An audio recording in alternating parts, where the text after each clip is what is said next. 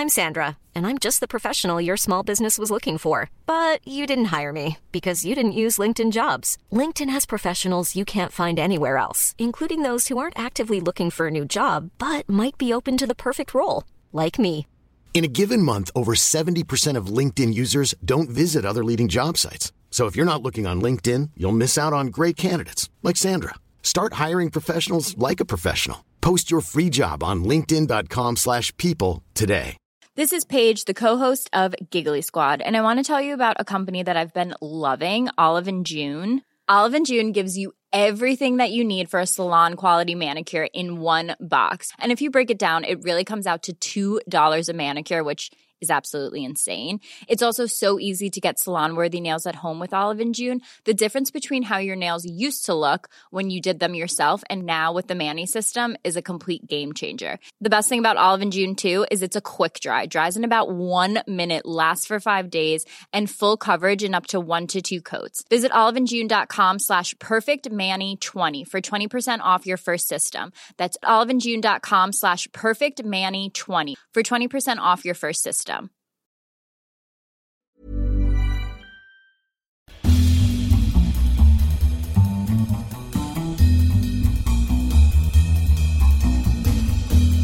Well, hello again, my friend, and welcome to the Stream Police podcast for June 2019. It's our 68th episode of the show, which may not sound like a lot compared to some other podcasts that crank them out a couple times a week, but we do this show once a month now. And uh, we hope that uh, you guys really enjoy it. If you do, make sure you do all the usual stuff that you know is important to keep your favorite podcasts afloat, which is uh, basically just go on to uh, wherever it is you listen to it, give it a big, fat, nice review, full five stars if we've earned it, and uh, make sure you subscribe. Make sure you pass the word along to others as well. I always crack up when I hear uh, podcasters say that it wouldn't be possible to do this show without these sponsors. Let me read 27 sponsors in the middle of an episode. Whereas, you know, I mean, I've been podcasting since 2006, have never made a single dime off of any of my shows, have never uh, read an ad on any of my shows, and uh, the shows are entirely possible. Not that I'm like some great savior because I do all this for totally for free, don't make any money, and uh, you know all that. Don't charge you guys anything. Don't charge advertisers anything. Uh, but I'm just saying it is possible, believe it or not. Hello, I'm Clint Davis, and uh, I talk about movies and TV here on the show.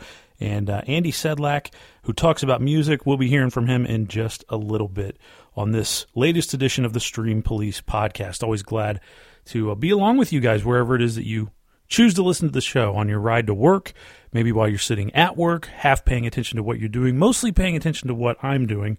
Uh, which is telling you about movies and television. We got a big episode today because we have a lot of Game of Thrones reaction to talk about. Now, I know it's been already uh, several weeks since the finale aired, so you know hopefully you've had some time to digest it. Maybe it already feels like old news in the, in today's you know uh, world of entertainment with everything moving at lightning pace all the time. Everyone moving on to a new show every single day of the week.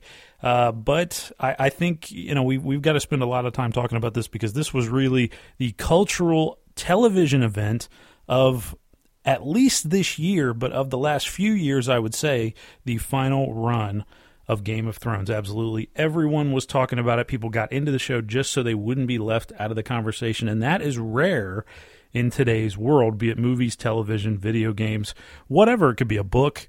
Um, it's rare that that many people jump on something just so they don't get, you know, left out. So I want to let you know, as usual, you can follow me on Instagram at Mr. Clint Davis, M.R. Clint Davis. And uh, please do that because if you want to know like what I'm watching, I always post pictures of every movie I'm watching on there so you can really kind of get a glimpse at uh, how uh, I'm able to cope with staying home every day with a less than one year old child. It's because by night I watch movies uh, and I unwind that way, and I talk about them on Instagram. Sometimes I don't do a whole lot of commentary on there. I just kind of want to let you know what I what it is I'm watching, and I'm always hoping to hear from you guys if you've seen these movies or or what. I don't know. I watch a lot of kind of esoteric stuff, but uh, regardless, you know, there's too much good old stuff to watch to just get caught up in new things. that are out there. That's what I'm a firm believer in that. But I'll tell you a little bit later on in the show what the best thing I watched this month was, and that is always a uh, movie. I always, usually anyway, pick out a movie for that segment. So something that you should definitely check out. All right, I'm feeling better this month, so I'm going to go ahead and uh, light my stogie up. I'm sitting in my closet in uh, Columbus, Ohio, on the outskirts of beautiful Columbus, Ohio. Not as beautiful as Cincinnati, sorry to say, but sitting in my closet talking to you about movies and TV. I always like to light a good stogie up to get me in the mood to do it all and to sit here and ramble and tell you, my friend, about what I've been watching. So, uh, my Zippo needs a new flint, so I got to break out the butane lighter today, but uh, bear with me. Let me go ahead and get that going.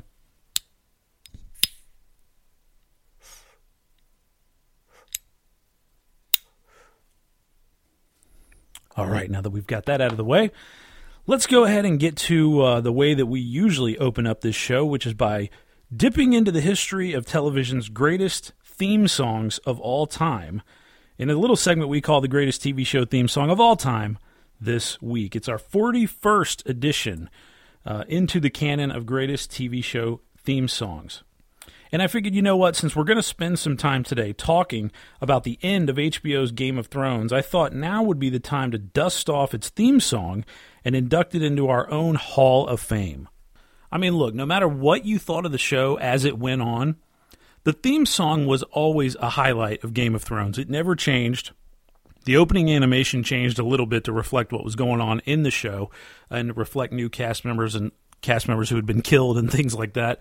Uh, but the theme song itself never changed and was always one of the things that you could count on, at least uh, being a good part of this program every single week for the last eight years. So that's our pick for the greatest TV show theme song of all time this week.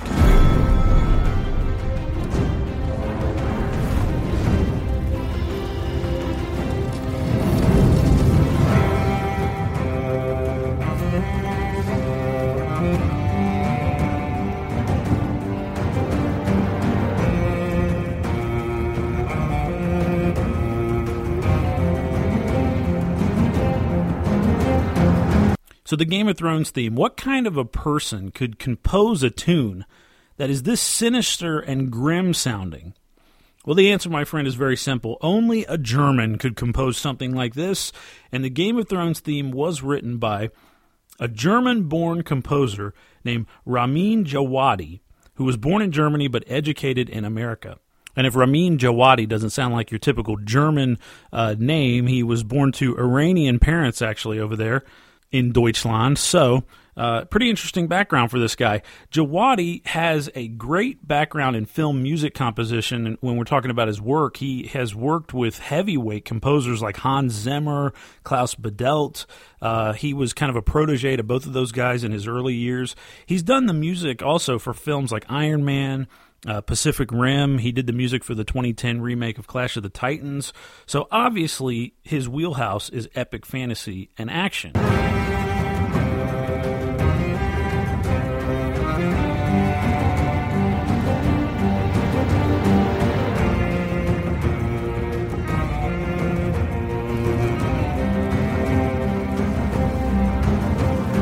So, how Djawadi got this job was that he was approached by the creators of Game of Thrones, D.B. Weiss and David Benioff, to come up with a theme song for their new HBO show back in 2011.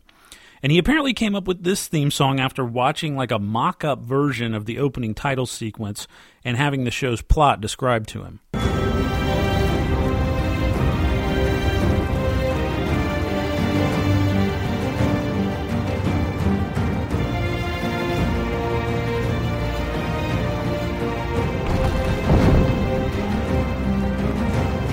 I tell you, I think the genius move behind the Game of Thrones theme song is that he featured the cello as the main instrument and he used a bunch of minor keys in uh, all the music that he wrote for it. So it, basically, it makes the whole thing sound as foreboding as humanly possible.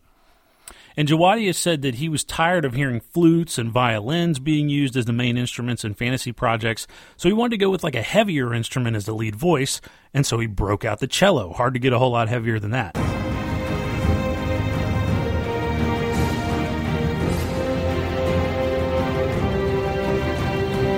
The song's main little tune there that you hear all throughout is played back and forth by several instruments, kind of suggesting the interplay between the various characters in the show.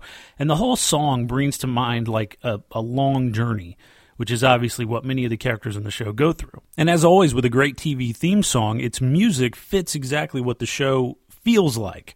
Not necessarily what every episode of the show, you know, sums up every episode of the show, but it, it, you know, it just fits the overall feel of the show. So you hear this song, you immediately could think of where this is going to go. And I think with an instrumental song, it's hard to do, but I think Djawadi nailed it with the Game of Thrones theme. There's nothing subtle or simple about this song, and the same exact thing could be said about the show in its best days.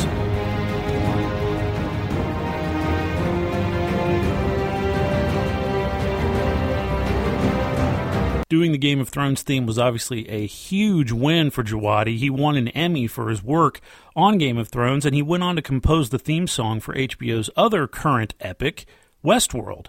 That's also a great theme song, if you ask me.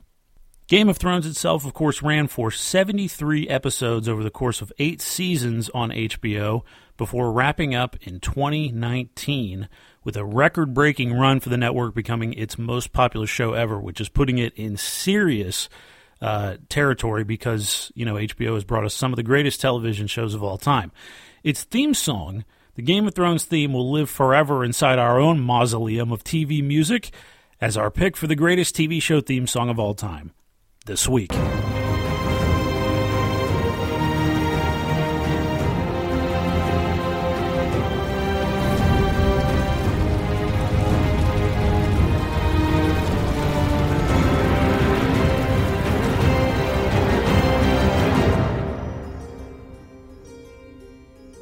We'll have that the Game of Thrones theme down there in the the the crypt, I guess, uh, by Ramin Djawadi. We'll have this song down there in the crypt with the body of Ned Stark and Littlefinger and everybody else who got the axe during their time on the program.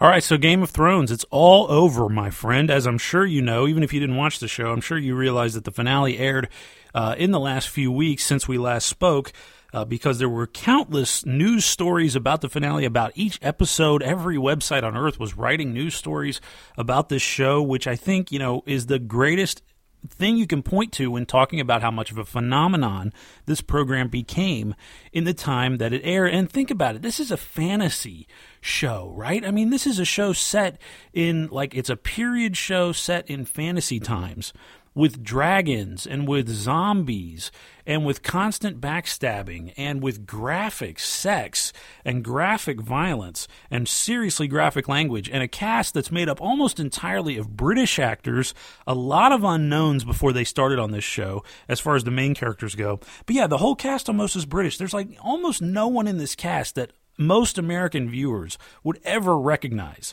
except for Sean Bean in that first season. He was kind of pointed at to as this is the guy that people will know that we can hook them into the show because everyone likes Sean Bean. Everyone respects Sean Bean. He's a great actor. When he's in something, it gives it some legitimacy, right?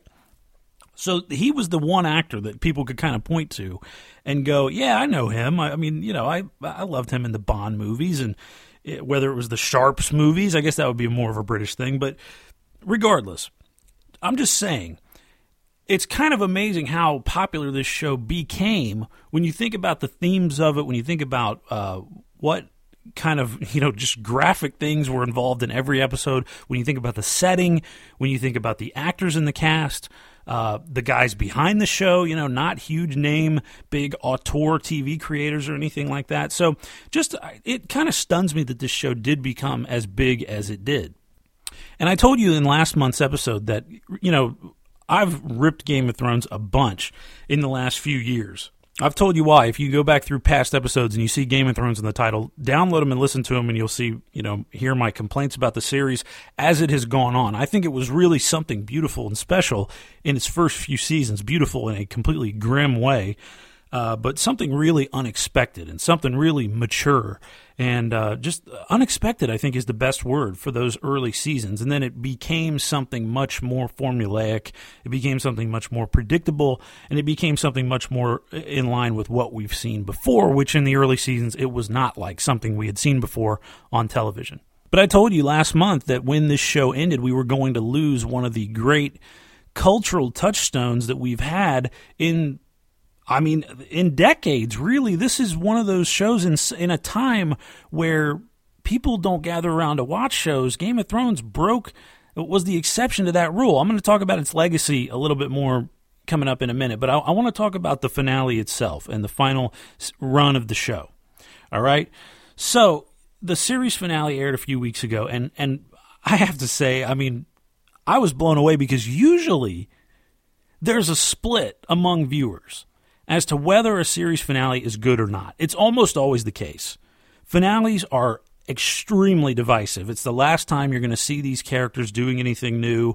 It's the last time you're going to be in that setting, uh, usually. And it's it's very sad. It's an emotional thing for everyone because with a TV series, you spend a lot of time getting to know these people. You spend a lot of time being invested in their lives, in their storylines. You've imagined yourself the way you want things to end, and no matter how good the ending is to a series, people usually, or bad even, people are usually split. You'll find people on both sides kind of saying, no, I, I loved it. I see what they were doing, or I hated it. I didn't understand it at all. I thought it was stupid. I would have ended it this way. There's always going to be differing opinions on a finale of any series. It's the most controversial episode of every show, always. It's always that way.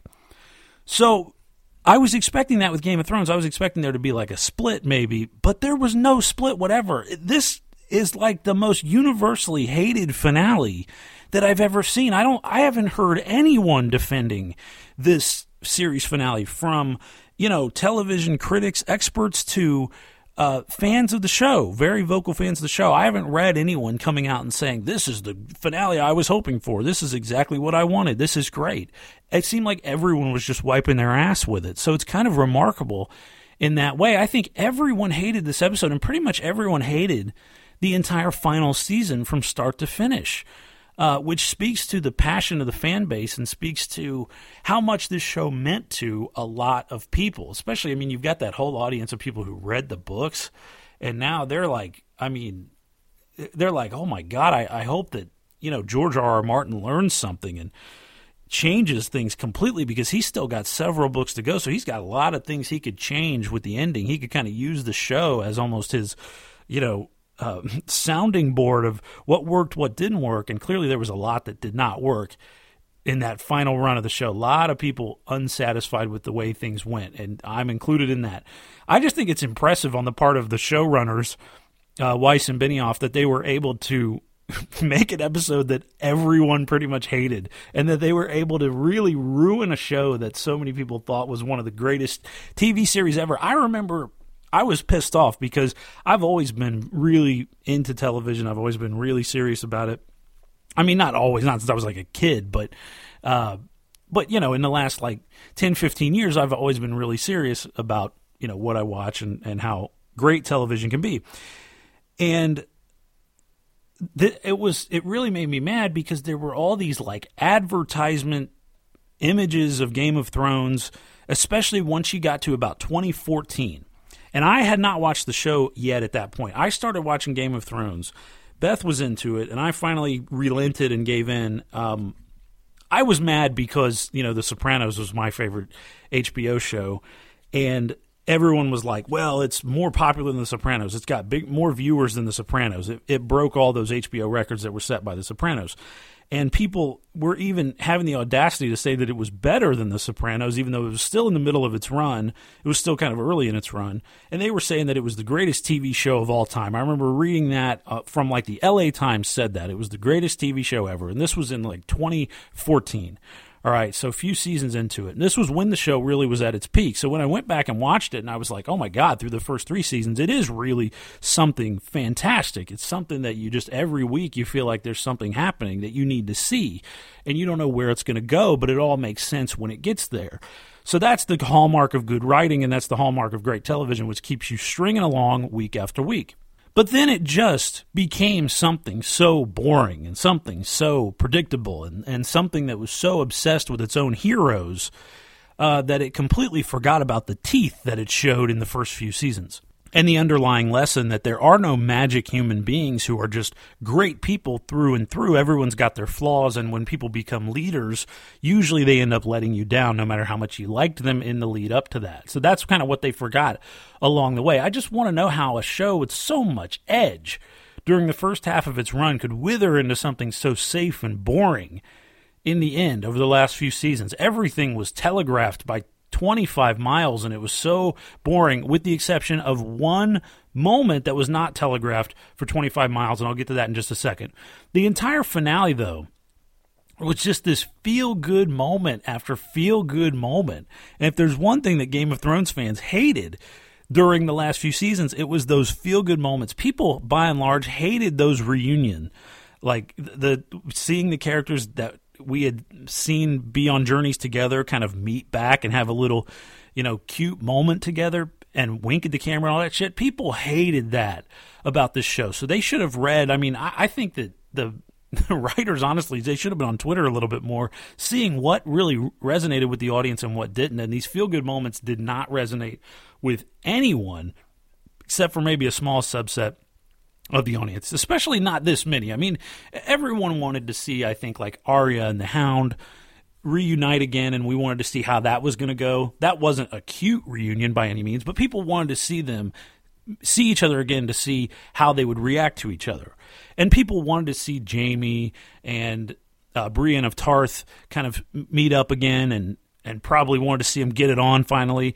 And so things like that okay, I'll give you a pass on that because people did want to see that, but the other shit, it, which it didn't need to happen every single episode, every moment after moment. It was all these feel good things. Like every character in the show got some big moment, especially before they died. If there was a character, if characters died in the last season and they were portrayed as protagonists, then you knew they were going to go out as like a, in a blaze of glory. They were going to get this great moment where they got to look at the camera, get some applause, and get people ready to grab their tissues. And the death was, you could see it coming from two miles away, but they went out heroically. And that, I mean, if you watch the first couple seasons of this show, I mean, the biggest hero in the entire series dies in the most anticlimactic, no moment whatsoever, you know, kind of way. And even the biggest villain in the show, uh, well, at the time anyway, I would say uh, Joffrey, the way he goes out, when he goes out, also very anticlimactic, just kind of comes out of nowhere. And it's like, oh, he's choking. Oh, he's turning purple. Oh my God. I mean, he didn't have some big moment. It was just he was at his wedding and there were tons of characters around and that ended up being one of the signature moments of the series because, again, it just showed you, man.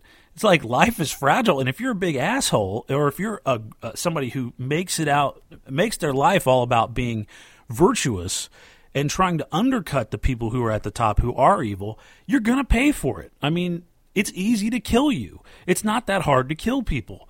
And that's what this show was really showing you in the first few seasons. I mean, you, characters you thought were safe were not safe at all. But then in the last few seasons, it turned out that they were safe. But if somebody was going to die, you were going to see it coming by two miles, and they were going to get some great big moment to shine. And for you to, like I said, grab your tissues and maybe applaud and film a reaction video and post it on YouTube before the series moved on to the next scene. So it was just all kind of just dragged out, and, and I don't know. I just didn't get it. And, and there were these heroic characters winning at every turn, uh, winning easily, too, at every turn and being rewarded for being boring heroes. It was just so against what was set up for the entire series. And what I would have to imagine George R. R. Martin himself envisioned. But I mean, he was involved with this series, so it's not like we can say he has nothing to do with it because I'm sure he was consulted a lot during the end run. And I don't know. I don't know how much they they took his you know, word into what happened in the end. But man, I really hope that he kind of changes some things up. I hope this is not what people are going to see in the books. Not that I'm going to read them. You know, I tried to read the first book. I got to tell you, man, I was bored to tears. I don't know, just the writing style, just not my thing at all. Uh, just I don't, I do not like that Tolkien kind of writing style where we're going to spend 25 pages describing somebody's coat. Uh, it's just not my style. Needed to move a little bit quicker for me. And I will watch a 10 hour documentary without batting an eye, but if I pick up a book that feels like a phone book, there's no chance in hell that I'm going to read that thing. It's just, just, that's, that's just me, man. I'm sorry. So even Cersei, all right, getting back to the show and ripping the finale. Cersei Lannister. This was not in the finale, this was in the penultimate episode. But Cersei, the biggest outright villain in the entire show. If anyone, if you asked anyone, who's the biggest villain in Game of Thrones? Nobody would have told you that it was the Night King. They would have told you it was Cersei Lannister because she was fully human, and yet she was just so stone cold and so ruthless, and she stood for all these, you know, like birthright and things that everyone hates. Um, and she was just so brutal but she was still a human being she still had that inner like that love for her children which was what anchor which like kept her afloat as far as being a human but she was the biggest villain in the entire show i think anyone would agree with that even cersei was given a feel good ending at the end of the series, she gets to die in the arms of the man that she loves, in the place that she loves, hidden away from the eyes of people that she would be embarrassed by. I mean, what kind of a death is that for the biggest villain on the series? You remember how Scar died in The Lion King? That to me is like that that's the best villain death. Like that's the prototypical villain death for me. All the animals are gathered around watching the epic fight up at the top with the flames gathered everywhere and the hero flings his own uncle, this evil lion, off the cliff, and all the people that he was oppressed by get to watch his lifeless body fall and plummet and smash on the rocks and land in the fire and burn up and all that stuff. Talk about a cathartic death for a villain. Everyone gets to watch it, everyone realizes how he died. No one will ever forget it. Simba's a hero forever. But Cersei Lannister just goes down into a hole, basically, gets buried under rubble. No one sees it. She dies with the one person that she loved in the entire world now that all her kids are dead. And that's how it's going to go down. I mean, I, I just don't understand what was going through their head. To me, that one moment says more about where the show failed than anything else. I mean, everyone was looking forward to how are they going to kill Cersei? Like, we know she's going to die, right? But how are they going to kill her? Like, it's going to be one of the great moments in the show this show that has been so revered for the way it kills characters. That's one of the all-time great things about the early run of Game of Thrones is it was so great at killing characters in different ways and graphic ways that you'll never forget. But Cersei gets to hug Jaime and get crushed by some rocks, and you don't even see it. So that was it. That was the big villain of the show. That's how she went down. The the second big villain, the Night King, gets stabbed in one little spot and explodes and dies. I mean, this is what this is what we were waiting for all that time, and he was that stupid to walk into something that it probably, you know, I mean, you ha- it had to be a trap. How could it not be a trap? I don't know. I just don't know what they were thinking. It was like they were just thinking so much about giving you big TV moments, and they wanted to make you gasp or something rather than doing things that would have made sense or would have uh, kind of fit with the way the show has been for all these years. And there's a reason why the show was so popular with critics and with fans. And what it was doing was working for those few, those first few years. But then it just you know went off the rails and turned into a typical action show. It was an action series. So let me get to that one big quote unquote shocking moment that did happen in the run up to the finale. So the writer's idea on Game of Thrones uh, the idea for a shocking twist, a George R. R. Martin style moment that was going to have everyone talking, was to turn the show's biggest symbol for revolution and uprising into a genocidal despot who suddenly enjoys killing innocent people. Like that is that's what they came up with for their big shocking reveal. It came out of nowhere and that is not a compliment for a TV series at all. So I'm talking obviously about Daenerys. And when she just suddenly decides, yeah, I think I'm going to burn everyone alive in this city, children, you know, included, innocent, just working people servants, everyone. I'm just going to kill them all and crush the city. I was all I could think about while she was burning down King's Landing was the infrastructure costs, and that. So you're going to spend the first half of your rule rebuilding this city that you could have left standing. You're going to spend all your money doing that. You're going to.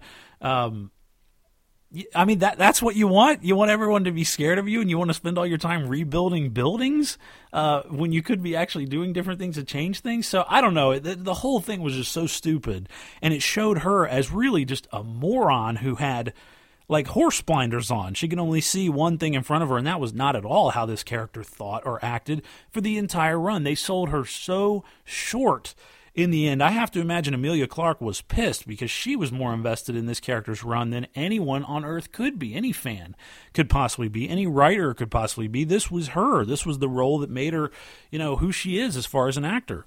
And she has to read that yeah you're gonna you're gonna just on a dime turn into like the most evil person in the the show and you're gonna do something so stupid something that makes no sense and i do not understand where like what she thought would come of it that would would have been good at all. So it would, and all it was was just to shock you. Like that was the whole point. We're going to do a sudden twist, and she's going to actually be evil because she saw her best friend get killed. I mean, honestly, somebody who had lived through the death of a husband that in the beginning, you know, treated her like an object and uh, an object and raped her, but ended up being someone that she, you know, really loved and had a true bond with. She lived through that. She lived through all the shit she's gone through, the constant abuse from her uh, brother of all those years, and she finally got to see him burn. And she's really going to flip that switch and become just as bad as the rest of her family. I don't know. It just it didn't make any sense when you thought about it. It fell fell apart very quickly. So let me going back though to that the the big moment with Daenerys when she decides she's going to kill everybody. So okay, yes, the red wedding was as shocking as anything that we've ever seen. Right, that was the most shocking thing that I've maybe ever seen on television. Going back to what was that season four, the red wedding was nuts and it blew everyone's mind and it made this show kind of the juggernaut that it would become. But it was partly because it made sense to us, and it made the Stark family pay for being entirely too trusting. So the Red Wedding made sense. Yes, it was shocking. Yes, it was completely violent and brutal, but it in some way made some sense to us. And it felt natural, right? Obviously, they showed us a few times here and there that Daenerys liked to hand out bloody justice. But killing an entire city of regular people that included slaves and animals and rulers alike. I mean, because you know how many slaves she had to have burned up there too. She wasn't worried about freeing these people. She wasn't worried about giving them a better life. She just wanted them to die. I mean, what sense did that make? I could. I mean, clearly, if she wanted to burn up the the Red Keep and she wanted to torch that to the ground, fine, totally makes sense wants to blast all of Cersei's army, wants to command, you know, Grey Worm to cut all their throats even though they've they've surrendered. I could see that being a, being something that would happen and it would make sense. Completely makes sense. But to kill all these innocent people just didn't make any sense to me. It just did not fit with that character whatsoever. It was everything she stood against for her entire life, and I don't think she'd give it up that quickly.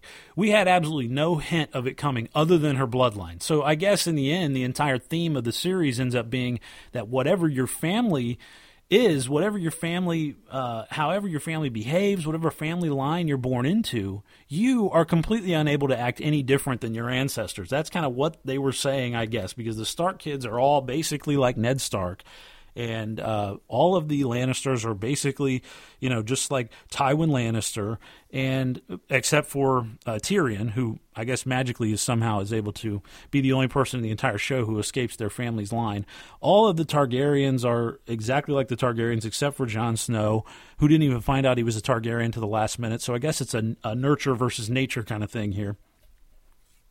But doesn't even make any sense because Daenerys came up and came of age on her own so she wasn't even raised in that household. So I don't know. It's just the whole thing doesn't it doesn't make any sense no matter how you try to look at it. Because there's a huge difference in enjoying killing and enjoying vengeance and suddenly turning into a genocidal maniac. I mean, that's not the same thing at all. The sad thing about this finale, though, in the end, is that I think absolutely nobody is going to be talking about it in 10 years' time. And I think what it's going to really hurt it's going to hurt the the rewatch value of this show for people who never watched it the first time around. I don't think a lot of people are going to be flocking to see Game of Thrones because a finale goes a long way. When you know that you you can look forward to a finale that's great, it makes you want to watch the series because you know it's all going to go somewhere satisfying. But when you know a whole show, and there are a lot of you know episodes of, of Game of Thrones, seventy three episodes, an hour each. You know, some of them are like two hours long and it's this heavy subject matter, heavy material, you it doesn't exactly make you want to look forward to watching this show and you know it all ends with a whimper. So, you know, people to this day still mention the ending of shows like The Sopranos and shows like Lost for different reasons. You know, people are split on both of them, but it's because they were memorable. Those endings were just so memorable. People still talk about the ending of Saint Elsewhere. It was a you know a hospital series that aired 30 years ago, but people still talk about the ending of that show because it was memorable. The ending of MASH, the highest you know rated TV episode of all time, uh, scripted television episode of all time. People still talk about it because it's memorable. It's stuck in people's minds. The ending of Game of Thrones, not memorable at all. No one will talk about it. The ending to this show was so storybook and vanilla that it will completely be lost to the show's most memorable moments. And I think that's really a sad thing because this show was really something special when it started out and it just turned into something so typical and just boring and predictable. So that's my thoughts on the Game of Thrones series finale. You know, I mean, I'm not, I'm. I'm sorry if you wanted to hear me maybe come up with a counterpoint and defend it a little bit, but I just can't in this case. Uh, because this was a show that I really did think was something special when I finally got into it. Uh, and I could see why what the appeal was and why people were so electrified by this show. Because the first few seasons, if you watch the first four or five seasons of Game of Thrones, it's unlike anything you've seen before. It is something really memorable and special. But then after that, it all just falls off. Your mother was a dumb whore with a fat ass. Did you know that? So, do I recommend you watching Game of Thrones if you've never seen it? I do. I, I still do recommend you watching it because there are, are going to be references people will make to things that happen in that show that uh, you'll want to know if you're interested in knowing that kind of stuff. And because you are watching some great acting, some really memorable characters, some uh, fantastic sets, costuming, awesome music. Um, in really memorable scenes of character interaction and of character deaths and things like a, what storytelling could be on television as far as movie quality television. Game of Thrones is right up there with some of the best looking TV that I've ever seen. So I do recommend watching it just for that, but just be aware that you're going to be disappointed in the end, and maybe that'll make it better and easier to watch because you don't have the high expectations. But the first few seasons, you'll be as drawn in as anyone has been by this show because it's it's it's electrifying. It's great TV, uh, and and unlike anything that we've really ever seen before on the medium. So Game of Thrones is over. What did you think? Did you disagree? Did you think? The finale was strong. Did you like anything about it? Email me at theclintdavis at gmail.com. T H E Clint Davis at gmail.com. It stinks, as Jay Sherman would say.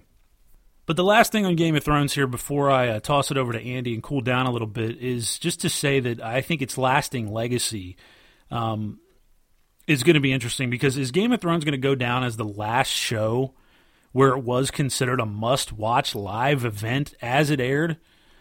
That's something that is like a dinosaur these days. I mean, you know that. Everyone watches their TV on a totally different schedule. I mean, when TiVo came out, that really changed the game for, well, I don't have to be a slave anymore to TV Guide and knowing exactly when something's going to air. I can watch a, an episode of a show tomorrow morning if I want to. I mean, obviously people did that with VCRs, but TiVo made it so easy and made it so effortless to just record tons of series and keep them stored up uh, forever.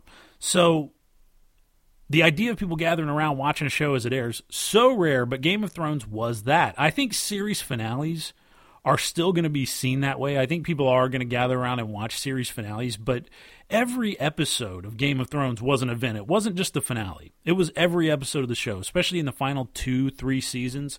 Every week, people felt like they needed to watch it when it was on, or they'd be so out of the loop on Monday and they'd risk seeing spoilers everywhere because it was the only show I can think of where every website, not just these TV nerd websites, every website was writing about this show and was writing about every single episode and every little thing that happened in this show.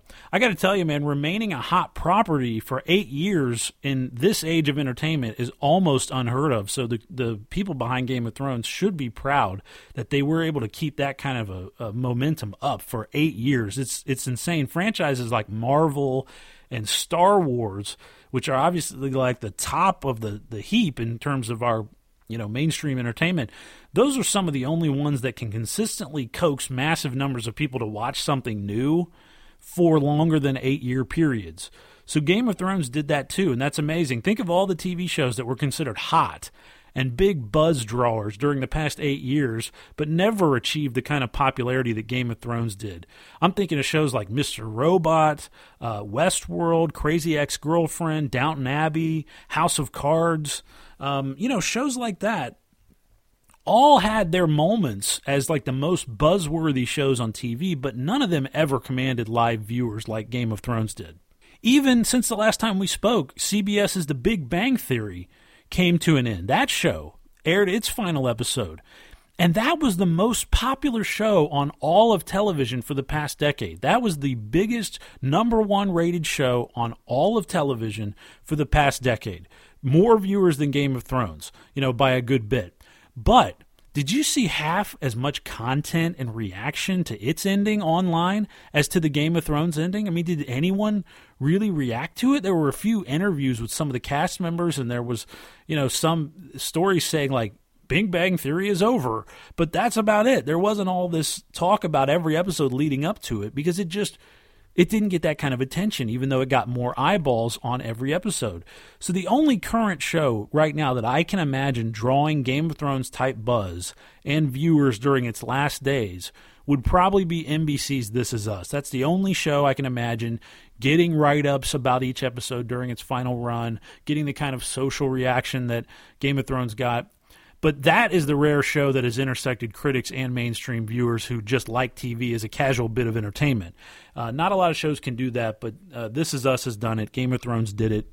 Uh, but we'll see. I mean, it, This Is Us still has a few years left before it's going to be over. So will it remain hot or will it cool off as well? I don't know. But Game of Thrones only got hotter as it went along, even though the quality of the episodes got weaker as the show went along, which I think is a very interesting thing as well.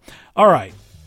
I'm done talking about Game of Thrones. But again, if you have any thoughts on it, send me an email, theclintdavis at gmail.com. Hit me up on Twitter at Mr.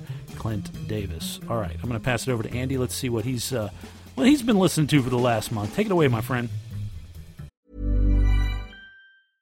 Ryan Reynolds here from Mint Mobile. With the price of just about everything going up during inflation, we thought we'd bring our prices down. So to help us, we brought in a reverse auctioneer, which is apparently a thing. Mint Mobile unlimited premium wireless. Ready to get 30, 30, bit to get 30, bit to get 20, 20, 20, bit to get 20, 20, bit to get 15, 15, 15, 15 just 15 bucks a month. So, Give it a try at mintmobile.com/switch. slash $45 up front for 3 months plus taxes and fees. Promo rate for new customers for limited time. Unlimited more than 40 gigabytes per month slows. Full terms at mintmobile.com.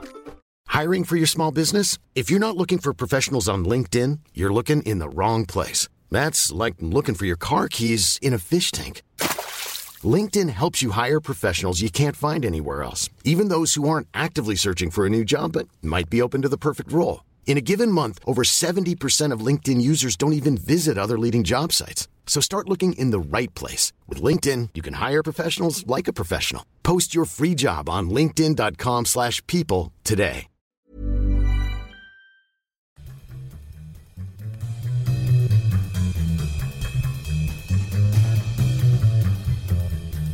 Thank you, Clint. Great to be with you. You know, I'm I'm excited for this segment. Like, really pumped. This is a good topic. Uh, we're going to be talking about hit songs, bona fide top 40 hits that no one remembers. Hey, he ain't playing no games. These are not one hit wonders. Most of them are by established artists, played all over the world one minute, and then uh, forgotten the next. Now, they've become the deepest of deep cuts. And although they started with a spark, They're now like down below the Earth's surface, near the core, if you will, below the mantle and uh, within the core.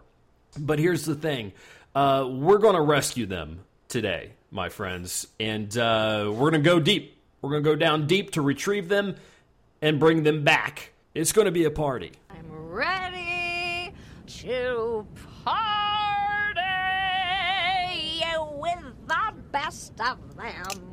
By the way, my name is Andy Sedlak. I oversee all things music here at Stream PD. If you are enjoying this episode, please take a minute, give us a positive review uh, wherever you get your podcasts.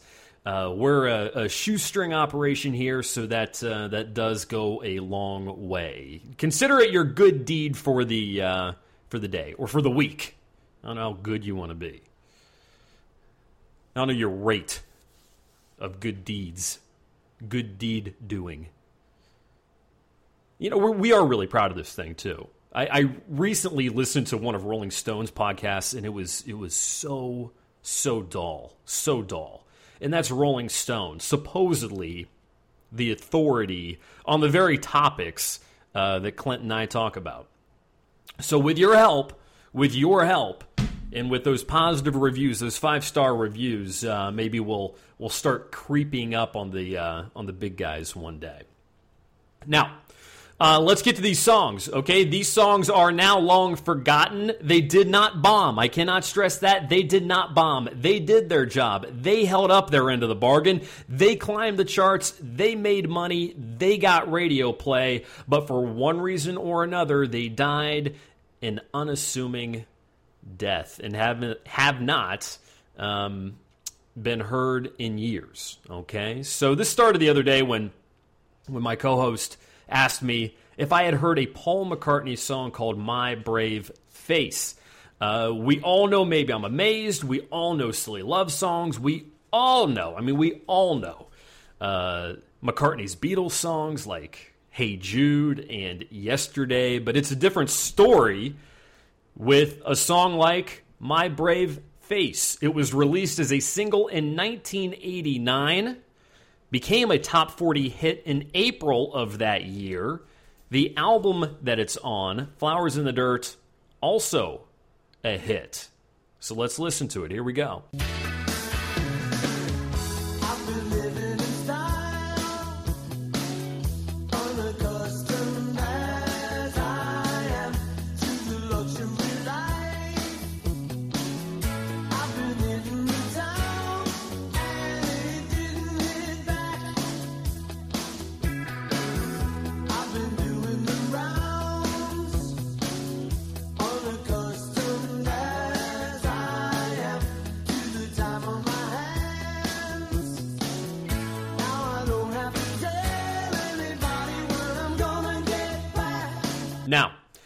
Brave Face was actually McCartney's last hit song, last top 40 song before this one just five years ago, and everybody knows this. Five seconds from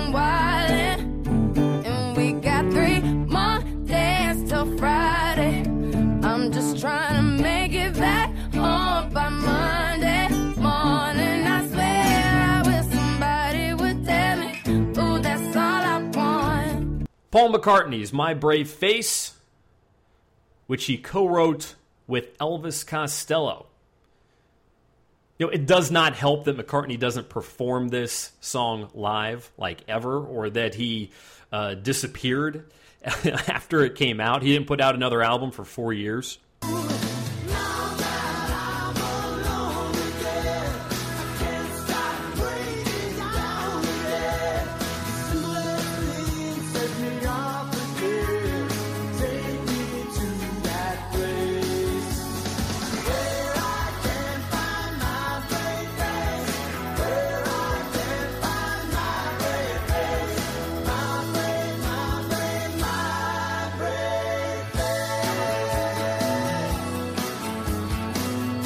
But there are a million songs like My Brave Face. And these days, most radio stations have very thin, very can't miss playlists.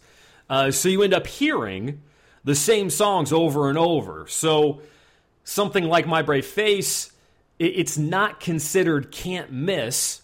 So if it doesn't pop up in concert or in a, like a movie trailer, then it's lost forever because you're not going to hear it on the radio. There's a song from Elvis Presley that was a hit, got some love when it came out, but just dropped off the face of the earth. You know, we've heard Hound Dog, we've heard Heartbreak Hotel and Suspicious Minds. But what about this one? It's called If You Talk in Your Sleep.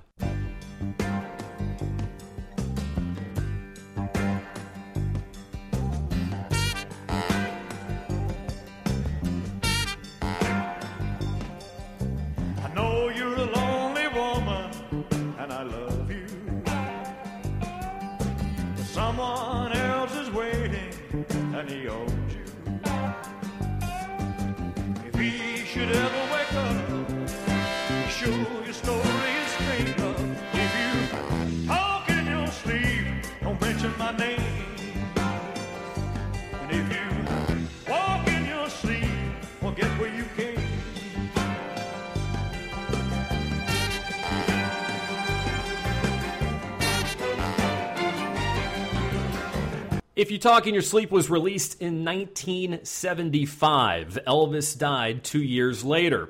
Like My Brave Face, If You Talk in Your Sleep was released as a single and was a real deal hit. Got all the way up to number 17 on the Hot 100 and even up to number 6 on the country chart. That's right, it was a top 10 country hit.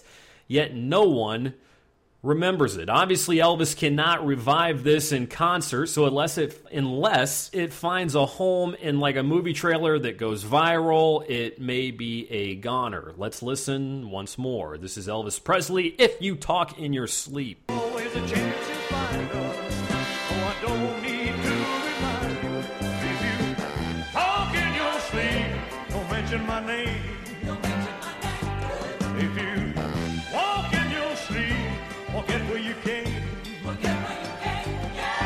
We um we live in such a global society now. It's it's almost hard to imagine something being a hit in one country and not uh, in another. And we actually talked about that a couple episodes ago. But here, uh, this next song is by an American artist who had a number one hit, a number one hit in the Netherlands. And this th- this situation here is a little different. A number one hit in the Netherlands, but nobody in her native country, nobody here in the states had heard it. This is Ellen Foley, and "We Belong to the Night."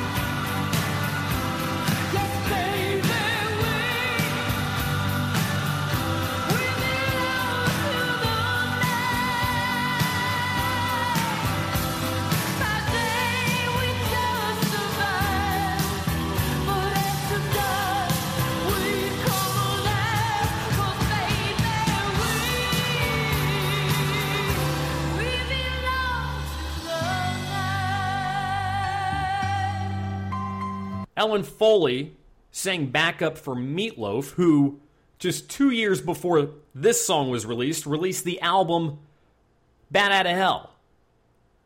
It has sold 40 million copies. In fact, the most famous song from the album, Paradise by the Dashboard Light, is a duet with Ellen Foley. So this is her stepping out on her own.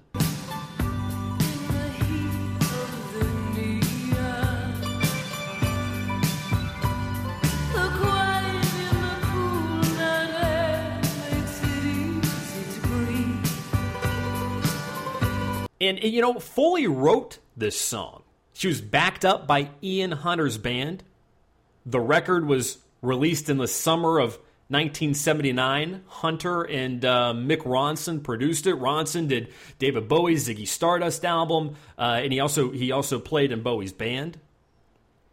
But while Foley caught fire with the Dutch, working with the who's who of 70s rock did nothing for her in the uh, good old USA. She released another record which went nowhere, and now she's a vocal coach at a music school in New York City.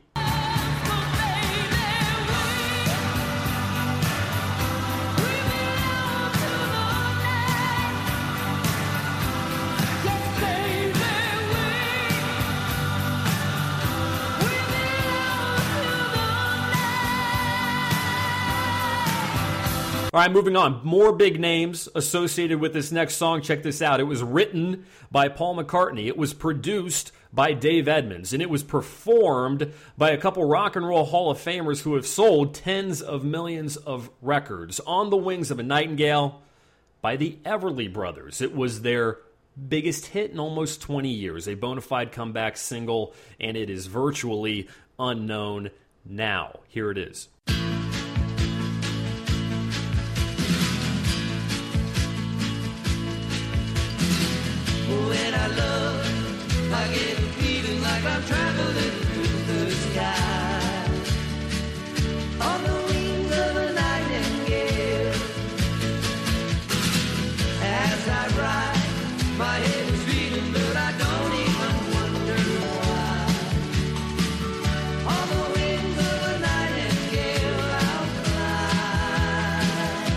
How about this one from Madonna, who just turned 60 years old, by the way? It got all the way up to number three, number three. In 1985, the height of Madonna Mania. But talk to the average fan and they do not know this song. It is called True Blue.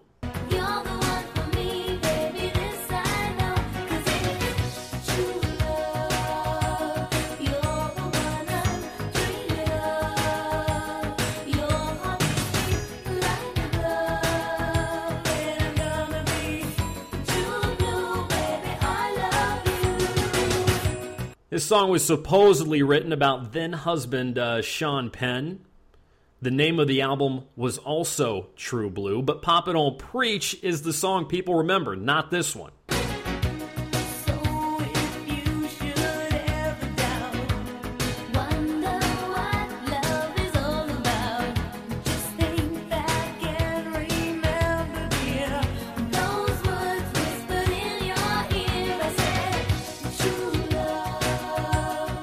Part of the problem is that Madonna didn't perform it live for about 25 years.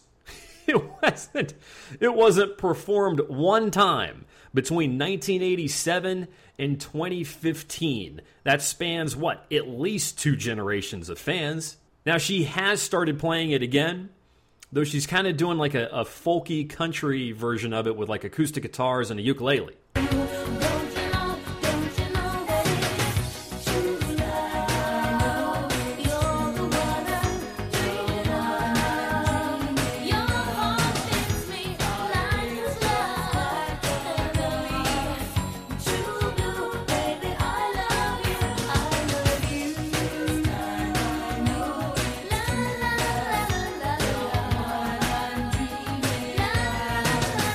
And then there's the strange case of Tony Carey. Tony Carey, who had two top 40 hits in the summer of 1984. Um, no one remembers either one of them now. Now, do you hear my dog back there? Tony Carey had two top 40 hits in the summer of 1984. No one remembers them. These are actual hits. The first is called "A Fine Fine Day." It's sort of like a uh, like a Springsteen meets Thin Lizzy type of thing. Here it is.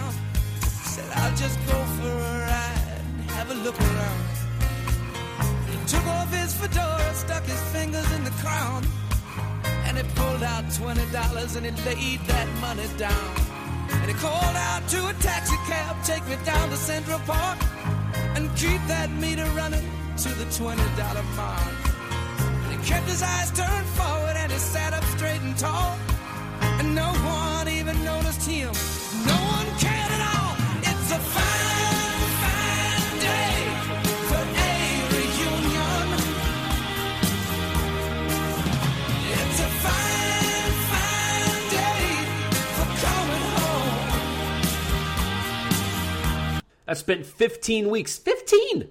15 weeks on the Hot 100, peaking at number 22. This is his other top 40 song called The First Day of Summer.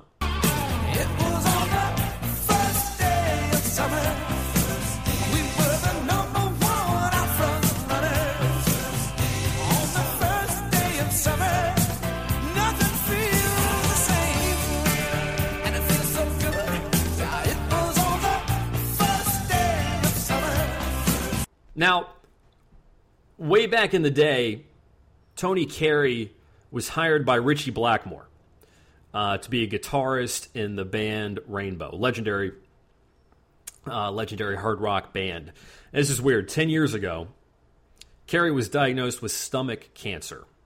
He was told he had like a, a 10% chance to live. He was in the hospital 12 weeks. He had five surgeries. He did the unthinkable. He made a full recovery. Though, as soon as he was cleared, Ronnie James Dio, who was also in Rainbow, was also diagnosed with the same disease.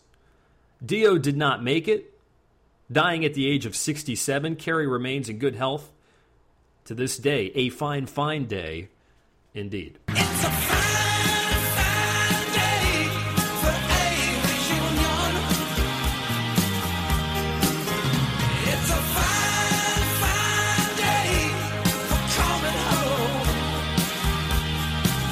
This is a Stream Police podcast where we're talking about hit songs that nobody remembers. These are not album cuts. These are not deep cuts. These are not B sides. These are the real deal. These are hit songs that were played on the radio. Uh, they just did not stand the test of time. Uh, there are many that we could be discussing, but these are my favorites, and I have one more for you. It's by LL Cool J. Yeah, LL Cool J, aka the ladies love Cool James, LL Cool J. Take you back to 1989 when rap songs told stories.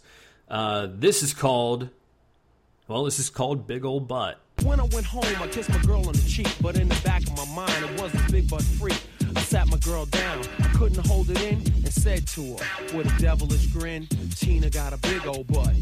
I know I told you I'd be true, Tina got a big old butt, so I'm leaving you.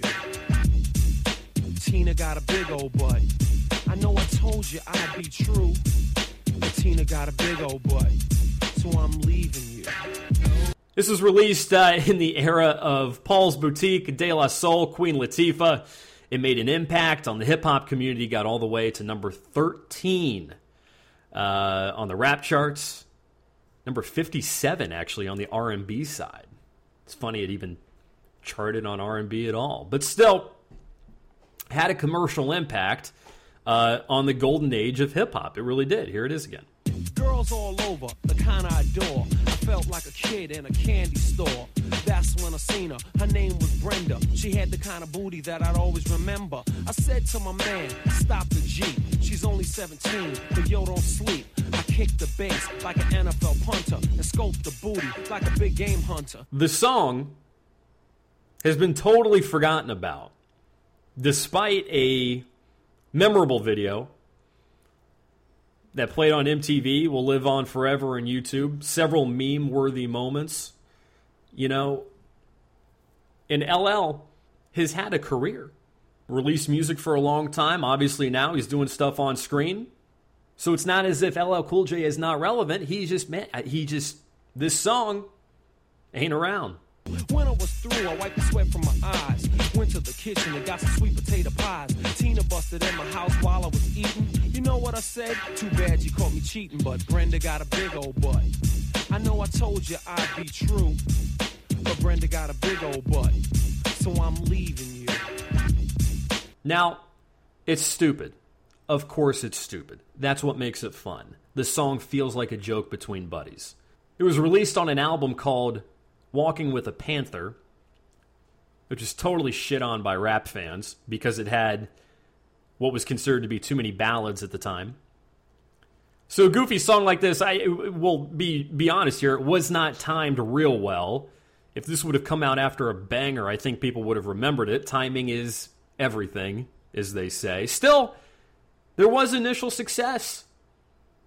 It climbed the charts and made money, but was soon discarded to the dustbin of hip hop. I grabbed my pants, put on my Kangol. Who did I see? Oh, yo, it was Brenda. yo, she worked the Red Lobster, but I didn't remember. Lisa got a big old butt. I know I told you I'd be true, but Lisa got a big old butt. So I'm leaving you. See ya. Lisa got a big old butt. I know I told you I'd be true, but Lisa got a big old butt. so I'm leaving you. See ya. Now, before I get out of here, I do want to mention that iTunes will be going dark this fall. Though, really, Apple isn't changing much. In terms of music, you'll still be able to buy individual songs. You just do it from a uh, from the Apple streaming app, from Apple Music. For TVs, movies, podcasts, you'll use separate apps for those. Again, not much is changing. You won't lose your library. Songs that you bought will still be uh, in your possession. Songs that you ripped from CDs way back in the day, those will still be there. Uh, they're just reshuffling where their features are located. There's reshuffling where the same same features they've always had, how you access those. That's really what it, that's really what's happening. It's all good. All right. Friends, you know with, that we are building the most perfect playlist known to man. At the end of each segment here, I give you five more songs to add to the playlist, which you can find on Spotify. All you have to do is str- search uh, Stream Police. You can listen to every one of these recommendations. And I recommend you do it. Five new songs. Here we go. Number five System of a Down and Dreaming.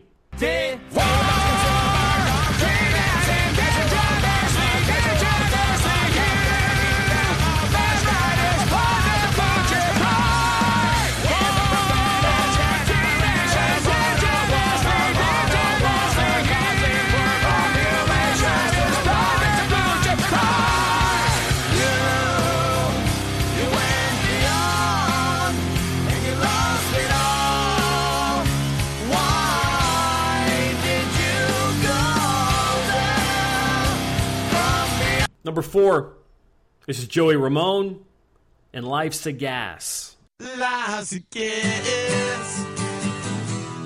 Life's a gas. Life's a gas. A gas. Oh yeah. Life's a gas. Life's a gas. Life's a gas. Gas. Oh yeah. Number three, move over to country. This is Rosanne Cash and Seven Year Ache.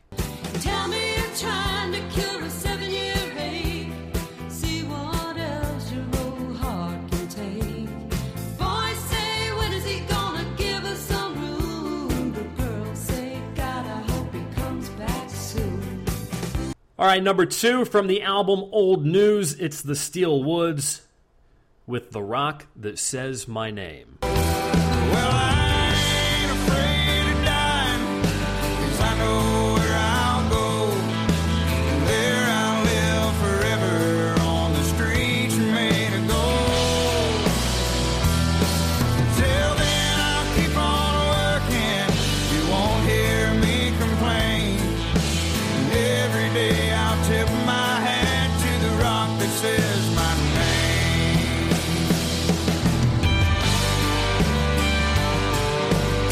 And finally, this is Bring It On by Slaid Cleaves. I know we don't deserve to be going down this way.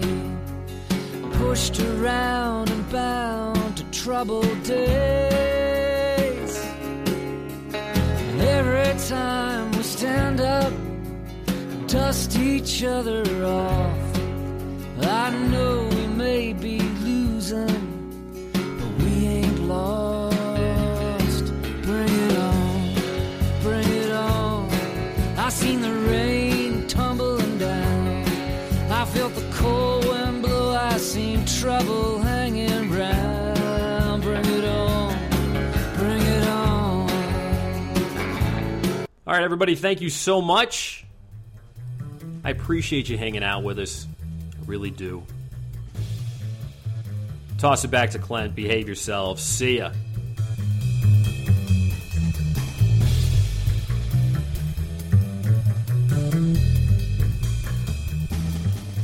Thanks, Andy. Always great to share the microphone with you, my friend. Always great to take a few puffs from my stogie while I'm sitting in here in the closet as well.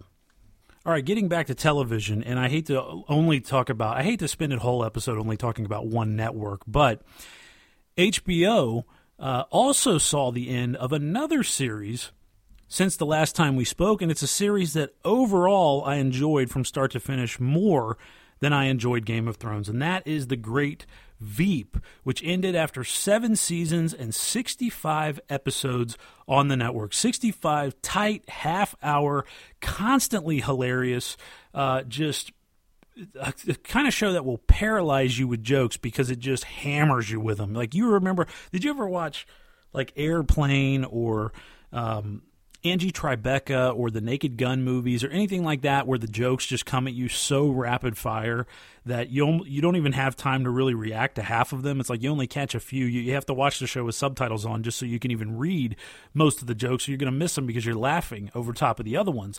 Veep was like that. Not not at all the same tone as those shows. It was not like wacky physical gags and things like that. It was much more written in the style of a show like an Arrested Development or Seinfeld, if that's more kind of the uh, the humor that you. I don't even want to compare it to Seinfeld. The only reason I do is because it had some of the big writers who did some of the best episodes of Seinfeld on its writing staff and, and running the show as it went on. And obviously, Julia Louis Dreyfus was the star of the series. But Veep is kind of its own thing. I can't really think of another series that's that's really like it all the way. If you never watched this show, I talked about it, you know, several times over the years here on this series.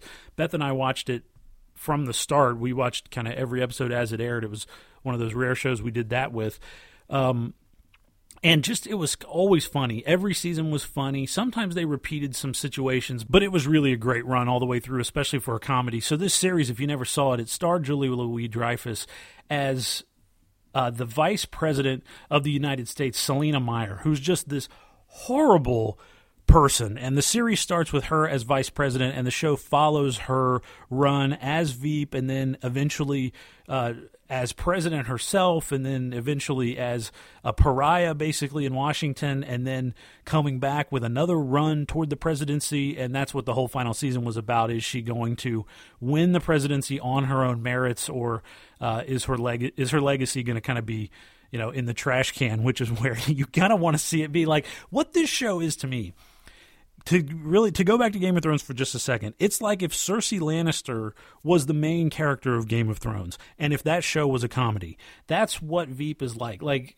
Selina Meyer is such a bad person. She's one of the worst human beings ever pre- presented as a television character. Like, I mean, you talk about just really no humanity whatsoever. She's so brutal. She's bar none the worst mother I've ever seen on TV.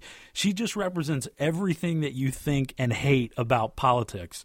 Like, that's just in her soul. She's horrible. If you opened up her body, you would just see, like, there would be no heart in there. It would just be all black um, and charred away because she's, and just sludge and slime because she's just a, an awful person. But she's charming. She's very funny, very smart, um, and surrounds herself with like this great team. So Veep is just great because there's no one to root for on the show. Like everyone's such an asshole that I mean, you really don't kind of want anyone to win in the end, especially when you get to that final season and you're trying to figure out who's going to be president. Like all the options are bad.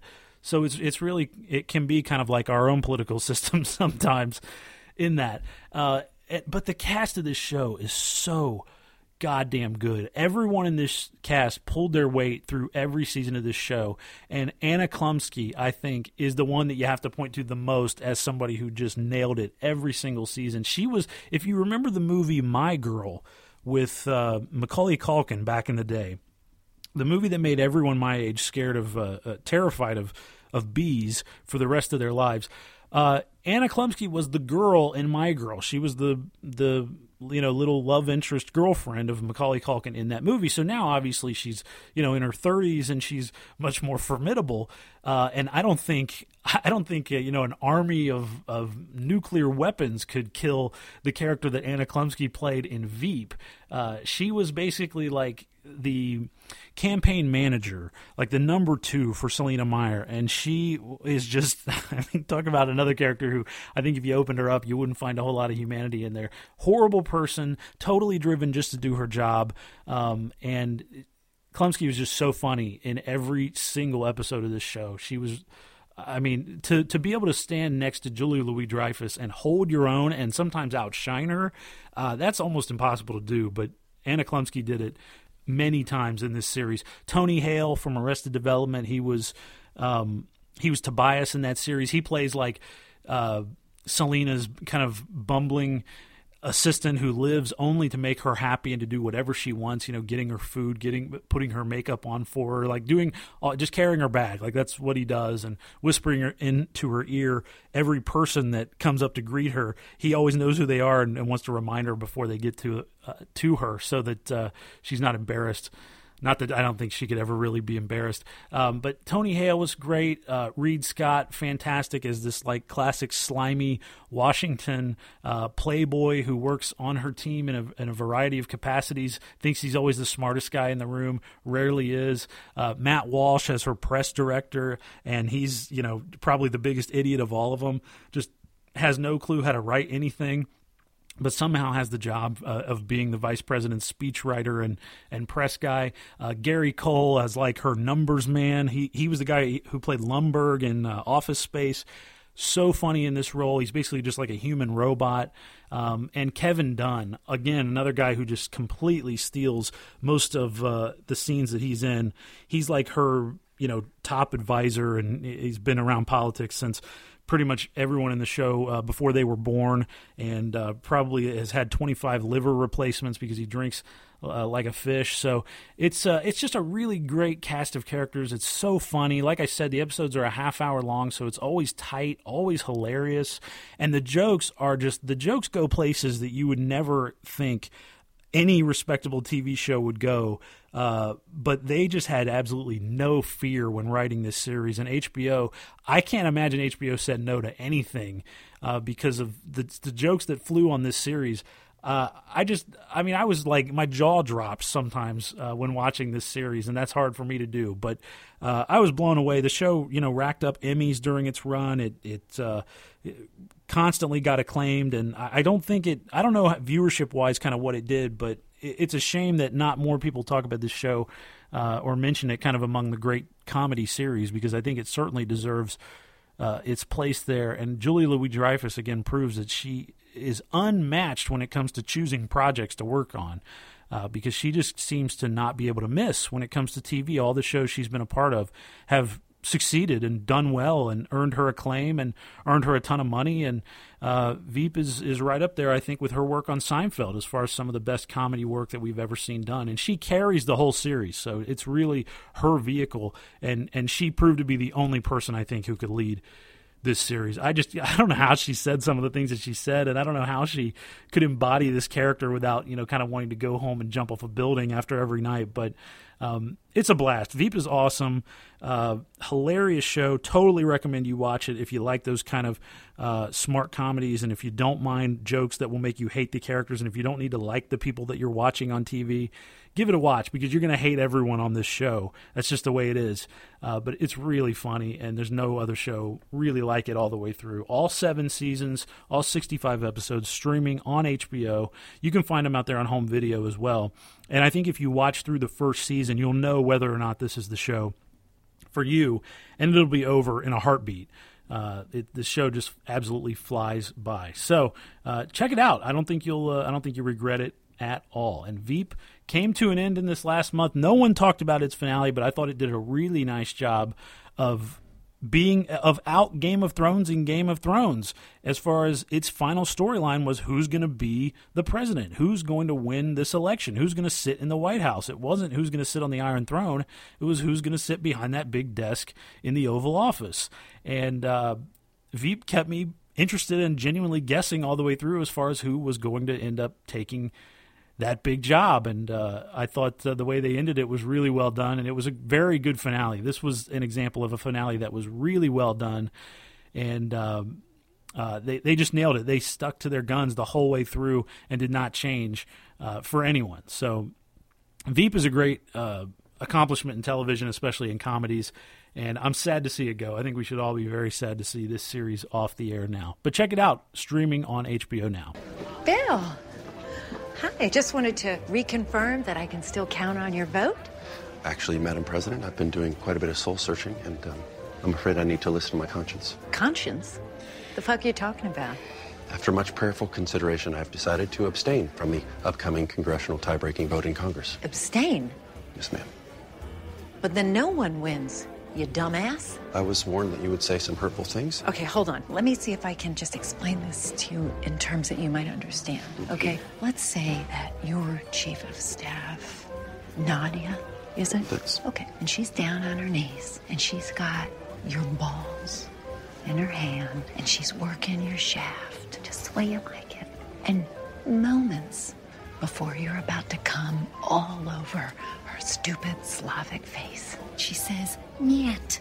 After much prayerful consideration, I have to abstain from the upcoming blowjob. Are you Nadia in this situation? Just get out of my sight.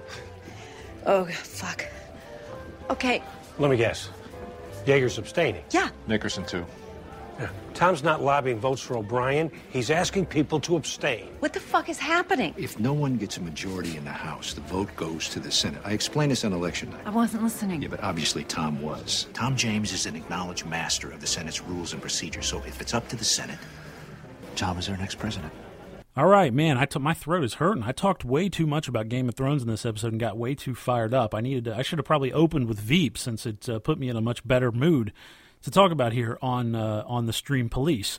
All right, let's wrap things up talking about some movies here. The best thing I watched this month. I always like to tell you at the end of the show what it was because you know if you follow me on Instagram at Mr. Clint Davis, if you pay attention to my stories on there. Uh, not the photos I post because mostly that's just going to be pictures of my son and my dogs. That's pretty much it there. But if you watch my stories, you'll see all the movies I watch on a weekly basis. And uh, I always like to tell you on the show here what's the best thing I watched this month. This month was tough. Again, I watched a lot of good stuff, but the thing that sticks out the most to me is a movie that uh, really blew me away. Is Sunset Boulevard from 1950. This is one of those movies I've always heard about, heard as you know one of those must sees, and that's always dangerous when you hear that. You never know. Should I believe the hype? I mean, is it going to be really good? Is it going to be? Um, was it good for its time? Not so good anymore. You know, there's always a danger of that. But Sunset Boulevard, holy shit! I'm mad that I waited this long to finally watch this movie. This is the one that's about the old, faded, aging, silent movie actor who kind of lives alone with her butler in this massive Hollywood mansion. And she ends up entangling this, you know, hopeful screenwriter who's kind of destitute at this point, looking for anything to write. She entangles him into her world somehow. He doesn't even realize how it's happening. And uh, she's totally self obsessed. She has pictures of herself all over the place. She watches her own movies every week, doesn't watch anyone else's movies, thinks that, you know, the talking pictures ruined Hollywood and that the stars now aren't as big as they used to be. Um, and it's that all that stuff. This is the movie that kind of invented that whole, you know, that whole story that we've seen now many times done over. And Gloria Swanson as that faded actor from the silent film era is so good. This was a masterclass in overacting, but not turning you off and not making it, you know, laughable. Like it was overacting, but totally done in a way that need it sometimes overacting needs to happen it's not always a bad thing chewing up the scenery is not always a bad thing it's bad when it doesn't fit with the story and when the director seems to have absolutely no rein over the direct or over the actors whatsoever when they just seem to be exercising no control at all but you could tell with Gloria Swanson, she knew what she was doing. She was totally dialed into this. And uh, Billy Wilder, the director, uh, co-writer, just he's a he's a genius. He's one of the best directors of all time. Every Wilder movie I've ever seen, I've loved. So if anybody could pull this movie off, it'd be him. And William Holden as the co-star, as the uh, younger writer who ends up, you know, being like a fly in her web, is also great because he's not a really likable guy either. Um, but he does a great job in this role, and I mean William Holden always does a great job. So Sunset Boulevard, I was just blown away. I loved it from start to finish. That dialogue that sounds like I mean it was written in 1950, but it sounds like it was written you know last week. It's just totally fresh, still to this day and that beautiful black and white cinematography. I loved this movie. So if you're looking for an oldie that you want to check out that still feels like a, a, a really good film and feels like something better than what you're going to see in theaters now, check out Sunset Boulevard. I do not think you'll be disappointed no matter what kind of film you like because it's got something for everybody. There's funny stuff, it's very dramatic and very serious as well. I also rewatched Jackie Brown and I was reminded how much I love that movie, so I just wanted to mention that uh, real quick. My sister in law came over. She loves Tarantino as much as I do. And uh, we watched, uh, she had never seen Jackie Brown. And I was like, this is his most underrated movie by far. And I hadn't seen it in years. And again, I was reminded how much I love that movie. I think Jackie Brown is the ultimate rewatch and you'll enjoy it more. I think the first time anyone watches Jackie Brown, they're kind of wondering, where's the story? What's happening? What's the point of all this? Why do I need two and a half hours of hanging out with all these characters? But that's the point. The point of it is when you watch it a second time, you realize it's not about the plot, it's not about the heist in the at the center of this. It's just about these characters. They're just cooler than shit. They just talk cool. They're just fun to spend time with and that's a Tarantino hallmark. And I think uh, when you've got actors like Samuel L. Jackson and Robert De Niro and Bridget Fonda and uh, Robert Forster and Pam Grier doing the kind of work that they do in this movie, plot is just plot doesn't even matter, man. It's just about hanging out with these characters. So if you never saw Jackie Brown, give that one a watch. That's the great underrated Tarantino movie. All right, a couple movies now streaming for you. I like to throw at you uh, ones that you should check out on Netflix and Amazon. Something funny for you and something serious if you're looking to beef up your uh, Netflix and Amazon watch queue. I know that's asking a lot because there's tons of shit out there to watch, but you can always you always make time for something good. Something funny for you on Netflix. This is one I don't like to recommend things I have not watched before, but I want to throw this at you. Tales of the City, new miniseries coming out on Netflix. This is going to be a new update to a great PBS miniseries uh, that came out in 1993 with Laura Linney and Olympia Dukakis. And Tales of the City is based on this series of books written by Armistead Maupin, who used to be this. Uh, he was like a newspaper columnist. He wrote the book actually as like a series of little short chapters that were published in the newspaper in San Francisco. And this whole story, it, it, it's just great. Talk about colorful characters. This is like Tales of the City is the ultimate kind of hangout miniseries. It's not there's no big plot in this either. It's just getting to know cool characters and seeing kind of where their lives go. And and Tales of the City was so revolutionary at the time. The book was like written in the 70s. It's a great book if you've never read it. I, that's one I totally recommend it, it just let like m- many of the characters are queer. There are a lot of gay characters, you know, a lot of straight characters too, but a lot of gay characters. And they're just allowed to be just gay. Like that's just part of who they are. It's not it doesn't serve some purpose in the story. It doesn't lead to some great revelation for anyone. It's just they're just gay. Like that's just part of who they are. It's just in their DNA. So uh, Tales of the City's just got tons of great characters in it tons of colorful little adventures in and around San Francisco. It's a you know one of those kind of precursors to Sex in the City. Uh, but I like it better than Sex in the City. So I don't know if Netflix is going to pull in the original miniseries, but if they do, you should definitely check it out because it's really cool stuff. And uh, I'm excited to watch this this new version, which is also going to have Laura Linney in it again, and uh, Olympia Dukakis. And what it's really about, if you want to know, is Laura Linney's character is like this Midwestern kind of a naive woman who comes to San Francisco because she just wants to get away from she's from Cleveland actually she wants to get away from Cleveland and away from her hometown away from her parents and she ends up falling in love with San Francisco falling in love with all the weirdos that she meets out there and um, ends up living in this big apartment complex that is full of all these characters and that's kind of where the stories come from is her living in this apartment complex. So it's it's pretty cool. It's a great setting, and it's just a, a good little vehicle for a miniseries. So, Tales of the City coming out on Netflix this month.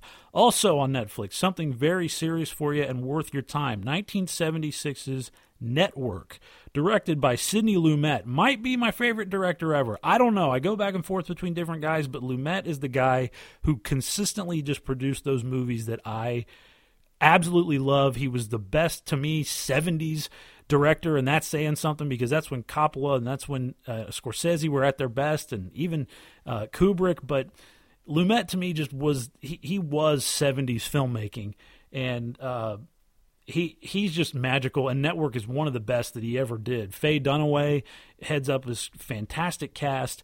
It's Network is like all about what went wrong with television, like where TV went when it became sensationalized shit, um, and especially TV news versus what it was in the years before that. So Network was way ahead of its time. The acting in it is superb.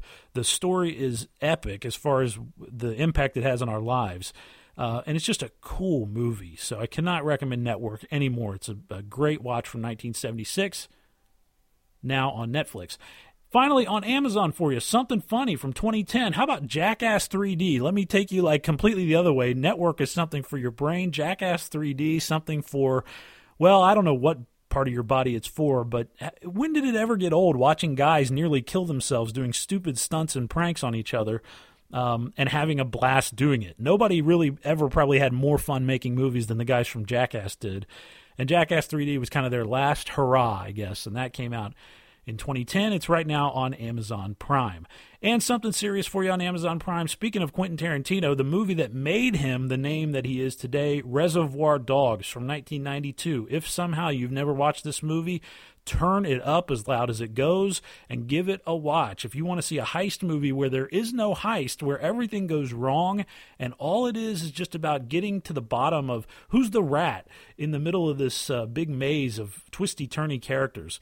Uh, and if you want a lesson on why crime doesn't pay, check out Reservoir Dogs. There's no movie like it still to this day, and you can see why Quentin Tarantino became the icon that he is now from uh, writing and directing this little gem in 1992. It's a classic. Love that movie. I never get tired of it. It's one of the best soundtracks ever put to film.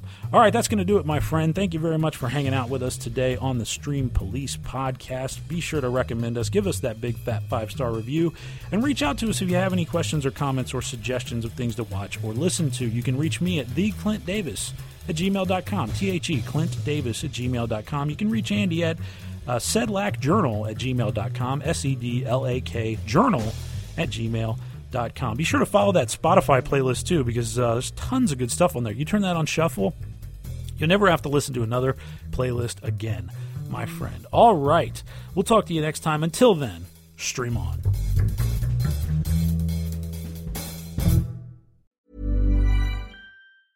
Mom deserves the best, and there's no better place to shop for Mother's Day than Whole Foods Market. They're your destination for unbeatable savings, from premium gifts to show-stopping flowers and irresistible desserts. Start by saving 33% with Prime on all body care and candles. Then get a 15-stem bunch of tulips for just $9.99 each with Prime. Round out Mom's menu with festive rosé, irresistible berry chantilly cake, and more special treats. Come celebrate Mother's Day at Whole Foods Market.